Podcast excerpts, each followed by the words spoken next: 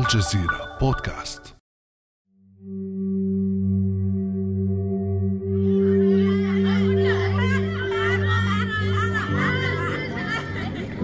ها قد مضى يوم آخر من السخرية على الطفل كويدن برأس منحنية إلى الأسفل وبأكتاف هادلة للأمام غادر كويدن ذو التسع سنوات مبنى المدرسة متجها نحو سيارة أمه والدموع تنهمر من عينيه.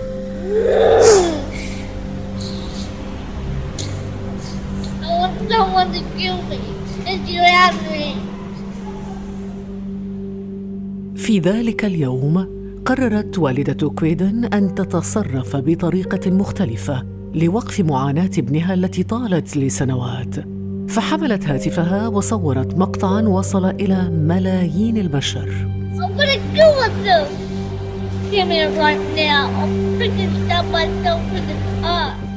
أريد أن أقتل نفسي أعطني سكينا أتمنى لو أن بإمكاني أن أطعن قلبي لا أريد النظر إليك You don't even do anything. Everything's good. Call me the dumbest kid in the class. لم تفعل أي شيء لأجلي I want someone to kill me. And you have me. أريد أن يقتلني أحدهم كيف لطفل صغير أن يتمنى الموت؟ ما الذي تعرض له ليصبح في مثل هذا الموقف؟ وكيف للأسرة أن تتعامل مع هذا الألم المستمر دون حل؟ تقول أم كويدن So now we have a very severely suicidal child who is sick of the bullying لدي طفل ذو ميول انتحارية بسبب السخرية منه كل يوم في كل مرة يحضر للمدرسة يتعرض للسخرية. لقد سألنا من ذلك فعلا. أريد للناس أن تعرف وتدرك أن هذا قد يكون طفلكم الذي يتعرض للتنمر أو طفلكم من يتسلط على الآخرين ويدفعه نحو الانتحار لا سمح الله.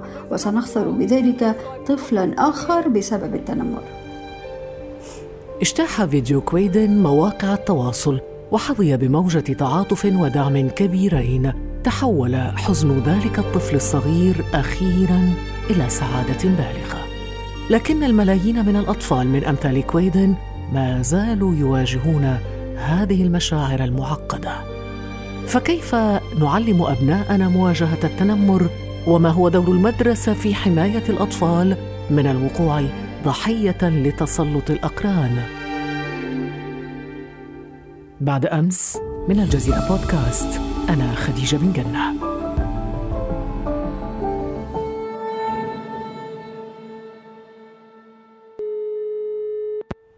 أرحب معي اليوم بالدكتورة أمينة مناش أستاذة علم النفس التحفيزي والتربوي وخبيرة في التنمية البشرية. أهلا بك دكتورة أمينة. أهلا وسهلا. يا مرحبا أستاذة خديجة يشرفني ويسعدني هذا اللقاء. يا مرحبا. كل الشرف لنا. دكتورة أمينة استمعتي إلى قصة الطفل الأسترالي كويدن ظاهرة التنمر مشكلة كبيرة تعقد في الواقع حياة أطفالنا. الآن يعود أطفالنا إلى المدارس. هذه الظاهرة ستعود بالتأكيد للظهور مجددا على السطح. خلينا دكتورة في البداية نشرح هذه الظاهرة. ما هو التنمر وما هي أنواعه؟ هو استخدام القوة أو التهديد أو الإكراه للإيذاء والتخويف والقهر من أجل فرض الهيمنة والسيطرة وهو من قبل يعني هذا يحدث من قبل شخص أو عدة أشخاص على شخص واحد أو على مجموعة مجموعة أشخاص أخرى بطرق عدوانية يعني السلوك العدواني واضح بيكون يكون في هذا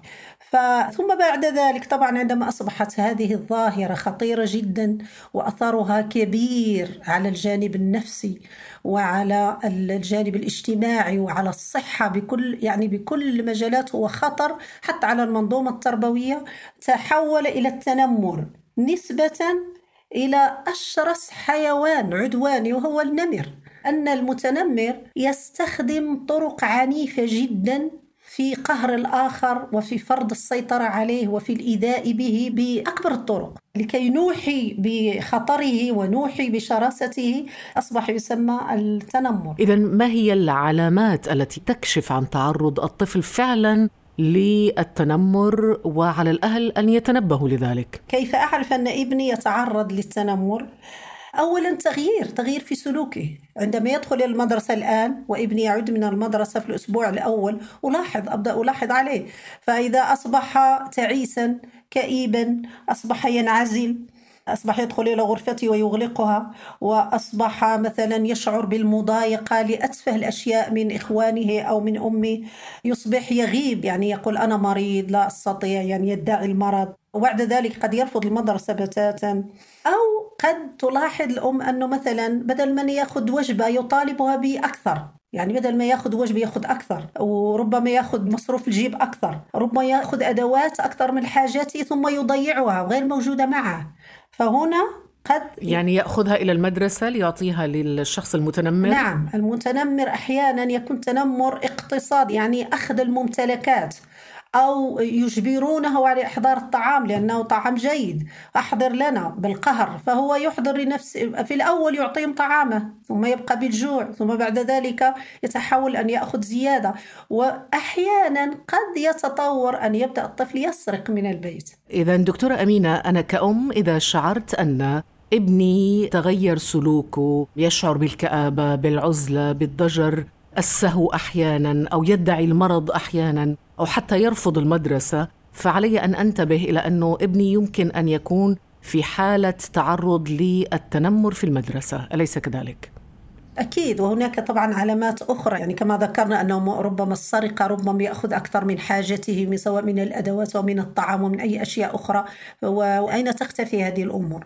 فنعم. إذا دكتورة أمينة التنمر هذه الظاهرة العدوانية تصنفها المنظمات الحقوقية على أنها مشكلة معقدة تهدد بشكل كبير مستقبل الأجيال. نصف الأطفال بين في بين الصف الرابع ابتدائي والثامن يعني تعرضوا للتنمر، رقم كبير جدا. طبعا بما انها هي ظاهرة معقدة فايضا أسبابها معقدة. عن أسباب التنمر ما هي؟ نحن نتحدث عن أطفال الطفولة المتأخرة والمراهقة. يعني فهؤلاء طبعا يتعلمون ويكتسبون سلوكياتهم بناء على محيطهم أيضا. فهناك عوامل كثيرة وهناك عوامل شخصية للطفل نفسه هناك عوامل نفسية عوامل أسرية عوامل المدرسة مدرسية وعوامل المجتمع المحيطه به. وعوامل والمجتمع عندما أقول المجتمع طبعا فيه الأسرة وفيه المدرسة وفيه الإعلام. كل هؤلاء يسببون بشكل من الأشكال ويؤدون إلى آه، تنمر الأطفال أو تعرضهم للتنمر. بالتأكيد الطفل لا يولد متنمرا طبعا أكيد. كيف يصبح هذا الطفل ذات ميول عدوانية تجاه أقرانه؟ إحنا عندنا الآن اثنان، عندنا واحد متنمر والآخر يتعرض للضحيه. فكلا الجانبين إذا متنمر نعم ومتنمر عليه. متنمر عليه. بالنسبة للمتنمر طبعا الأسباب كلها لوجود هذا التنمر أو النزوع إلى التنمر. أنا أبدأها بما أنني أنا يعني مختصة في التربية واستشارية في العلم النفس التربوي. الأسرة هي المهد الأسرة هي الأساس. فعندما تكون الأسرة يعني يسودها العنف ويسودها العنف في الحوار أو حتى يختفي الحوار ويكون العنف هو السائد وتختفي إشباع احتياجات الطفولة الطفل أو المراهق له احتياجات النمو عندما لا نلبي هذه الاحتياجات أيضا ومنها الأمان النفسي ومنها الحب والحنان ومن أهمها. وبالإضافة إلى توفير الاحتياجات الأخرى الاحتياجات الأساسية من مأكل ومشرب وحماية و وكل هذه الأمور احتياجات المأكل والمشرب والمسكن الكريم. ثم غياب هذا الأمان والاستقرار النفسي. عندما يسود الأسرة عدم الاستقرار والمشاكل والنزاعات المختلفة فطبعا الطفل سيتشرب من هذا فهو احتياجاته غير ملباة أبدا وهذا سيؤدي إلى غضب وكبت غضب وكبت ألم وسيفرغ أين سيفرغه؟ سيمارس هو نفس الشيء سواء كأن لأنه رأى القدوة أو أنه هذا تنفيس عن غضبه لأن احتياجاته النفسية غير ملباة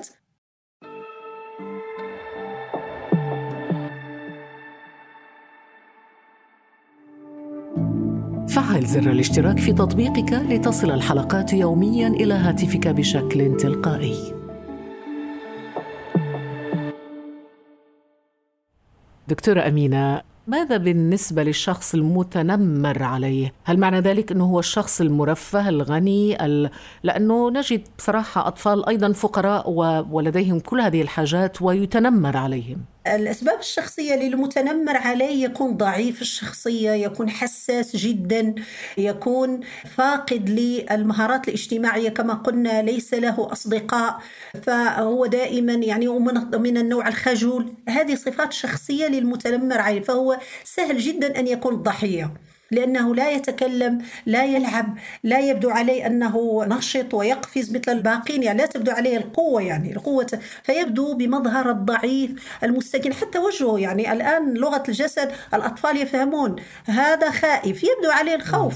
يعني ضعيف خجول ويشعر بالخوف ما عنده أمان. فبمجرد ما يرى هؤلاء الأطفال يعني المشاكس المشاكسين يشعر بالخوف. بمجرد أن ينظر المتنمر في عين هذا الطفل سيعرف أنه خائف. وسيمارس عليه الطفل. هذا بالنسبة للمتنمر أيضا يعني من أسباب أنه فاقد للأمان فاقد للحب أو ربما لم يعني التوجيهات السلوكية في الأسرة لا توضح أنه هذا أحيانا المتنمر لا يعرف أن هذا السلوك هو تنمر. لا يعرف أن هذا السلوك هو عدوان. هو يمارس شيء يعني داخل يفجر يعبر عما بداخله. فليس هناك توجيه عندما يمارس لا شك أنه مارسه على إخوانه وأبناء عمه والجيران فلم يتم توجيهه بأنه هذا اسمه تنمر. أنت تستخدم القوة الزيادة عن اللزوم على من هم أضعف منك. هذا إلى آخره. فالإخوان الذين أولاد العم مثلا في سكن واحد ويعبرون بالضرب ويعني الضرب والقوة الرك هذا هو التعبير عن الاختلاف مثلا. لكن دكتورة بعض الأطفال يرفضون ما يسلط عليهم من تنمر ويخبرون أولياءهم أو المدرسين في المدارس بما يتعرضون له لكن هناك بالمقابل أطفال يستسلمون لهذه المعاناة ويصابون بحالة من الاكتئاب والحزن. ما الذي يمنع برأيك دكتوره امينه الأطفال من البوح بتعرضهم للعنف سواء للأولياء أو للمدرسين؟ عوامل نفسية عوامل شخصية اللي شرحتها أنه هذه يعني من استعداداتهم. هم هكذا يعني من النوع الخجول من النوع الحساس جدا وبالتالي يتكون عنده خوف ما عنده ثقة بالنفس. ما عنده ثقة بالنفس الثقة بالنفس طبعا تربى في الأسرة. ما عنده ثقة في نفسه لأن تم تحطيمه من الأول سواء من إخوانه الأكبر أو من أهله أو من الأبوين في أسرة تستخدم اللوم والعتاب والكلام السلبي آه، مع الطفل. أنت لا شيء أنت لا تستطيع أن تفعل شيء أنت لا تساوي شيء أنت غبي أنت عفوا. يعني من الكلمات هذه جيدا فهو يتشرب كل هذا ويصدقها فيشعر أنه لا يستطيع فيخاف. هذا الذي يقبل أن يتم عليه هذا التنمر. إذا كانت نفسه من النوع الخجول وليست نفسية قوية وأما ما عنده ثقة بالنفس فإنه طبعا سيستسلم. ضحية ضحية والبعض منهم هل تتغير في هذه الحالة دكتورة أمينة هل تتغير شخصيته شخصية الطفل؟ طبعا في دراسات كثيرة قالت أن هؤلاء الضحايا لديهم أفكار انتحارية بنسبة كبيرة جدا يعني انظر الطفل هذا قال يتمنى الموت رغم أنه عنده القوة بكي يعبر ويصرخ ويقول مورس علي التنمر البعض منهم يصمت وتكون تبدأ لديه علامات وأفكار وميول للانتحار. نفس الشيء الشخص المتنمر هو أيضا وجدت لديه يعني ميول للعنف وميول لاحيانا التلذذ بأذى الآخرين. هذه دراسات يعني طبعا فئة قليلة منهم لكن عدد كبير من المتنمرين وجدت الدراسة أن عندهم ميل أيضا لأفكار انتحارية. نفس الشيء فهم أيضا يعني عندما نتحدث عن الحلول عند المتنمر والمتنمر عليه. لأننا نتحدث أحيانا نحن نتحدث عن حسب الأمم المتحدة تعرف الطفولة إلى الثامنة عشر. فهم كلهم أقل من الثامنة عشر. فنحن نتحدث عن الطفولة والمراهقة عادة في المدارس. هل الآثار هنا الضرر يطال فقط الطفل المتنمر عليه أم للأمر آثار سلبية على الأسرة بشكل عام وعلى المجتمع؟ طبعا من الأسباب أيضا ما أضفناها هي المنظومة التربوية الثقافة التربوية في المدرسة الأساليب المستخدمة من قبل المدرسين. أحيانا هم أيضا يساعدون في انتشار هذا التنمر لأنهم أحيانا هم يتنمرون على الأطفال قلة منهم لكن موجودون. موجود بعض المدارس الأساليب تقصدين المعلمين نعم نعم, وال- نعم. والأساتذة؟ نعم نعم. أحيانا لا, لا نعمم و- كيف يمكن لمعلم أن يمارس التنمر على الأطفال؟ عندما يمنع التعبير في الصف عندما لا يحسن الإنصات عندما يستخدم اللوم ويستخدم التقريع والتأنيب ويستخدم الكلمات السلبية في وصف ما هذا الغباء مثلا يصف ويحكم ولا يحب إلا الطلبة الذين يحصلون على اجابه يعني علامات عالية. فماذا ب نحن عندنا ويهم الباقي؟ إحنا عندنا ذك- ذكاءات متعددة قدرات مختلفة. لا يحترم الاختلاف والتنوع في الصف. فقد يهمز ويلمز واحيانا يعني لا أعمم ولكن هذه هذه حالات موجودة. يعني أنا في استشارات للمدارس سواء للمد- المقدمه للمدارس وللمديرات المدارس وأنا عضو نائب رئيس مجلس أمناء مؤسسة تعليمية وأعرف ما يدور. هذا شيء مخيف. يعني لا ننتبه أحيانا أنه أبنائنا عندما يذهبون إلى المدرسة أنه يمكن أن يكون فضاء المدرسة مليء بهذه الظواهر. بكل الأشياء. نعم بكل الأشياء. خلينا نتحدث دكتور أمينة في الأخير عن الحلول والمبادرات الممكنة لتجاوز هذه الظاهرة. هناك بالتأكيد مبادرات كثيرة حول العالم لوقف التسلط أو التنمر بين الأقران. بريطانيا على سبيل المثال منذ عام 2012 تنظم حملة سنوية تمتد لمدة أسبوع لمحاربة التنمر في المدارس ولتوعية التلاميذ وحتى المعلمين أيضا والأهالي.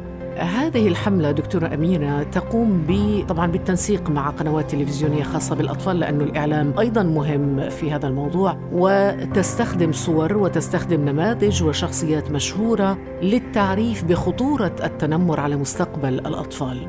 هل برأيك هذه المبادرات كافية؟ هل هي فعالة في الحد من انتشار العنف المدرسي والبلطجة المدرسية والتنمر؟ كل مبادرة تساهم في الحد من هذه الظاهرة ولا نعتقد أن هناك مبادرة واحدة أو نوع واحد من المبادرات سيحل المشكلة. لابد من تنوع التدخل وتنوع المبادرات. يجب أن تكون هناك مبادرات أسرية على مستوى الأسرة مبادرات على مستوى المدارس مبادرات على مستوى الإعلام لأنه أيضا يعني مهم جدا في سبب من أسباب هذه الظاهرة.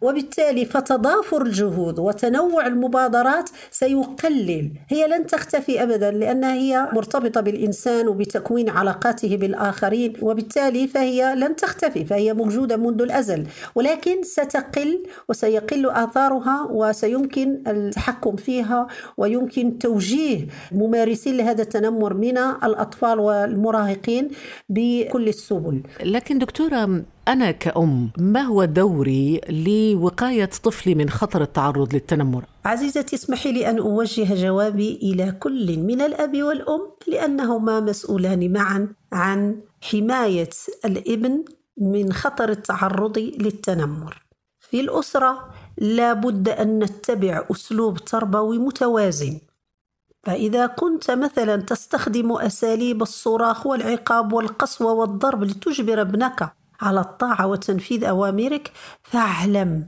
أنك تعلمه أنه لا بأس باستخدام هذه الأساليب في المدرسة لكي يحصل على ما يريد مع أقرانه فيصبح متنمرا دون أن يدري أو يقبل أن يفعل بذلك لأنه عادي في البيت يحدث ذلك فيصبح ضحية التنمر ولا يخبرك بذلك أبدا. من جهة أخرى أسلوب الحماية الزائدة. والدلع الزائد وأنا ما أسميه الحب القاتل فإنك تصنع من ابنك ضحية سهلة للتنمر. ولا محالة أن هذا الطفل لأنه يكون ضعيف الشخصيه لا يستطيع أن يعتمد على نفسه ولا أن يدافع عن نفسه يصبح ضحية سهلة للتنمر وسيكون الأثر عليه أكثر وأكبر من أي طفل آخر. ولذلك الأسلوبان مرفوضان ولا بد من التوازن في هذا الأمر. دكتورة أمينة مناش أستاذة علم النفس التحفيزي والتربوي وخبيرة في التنمية البشرية. شكرا جزيلا لك. الله يحفظك. يمكنكم الاستماع للمزيد من الحلقات الشيقة من الجزيرة بودكاست عبر مختلف تطبيقات بودكاست. كان هذا بعد أمس.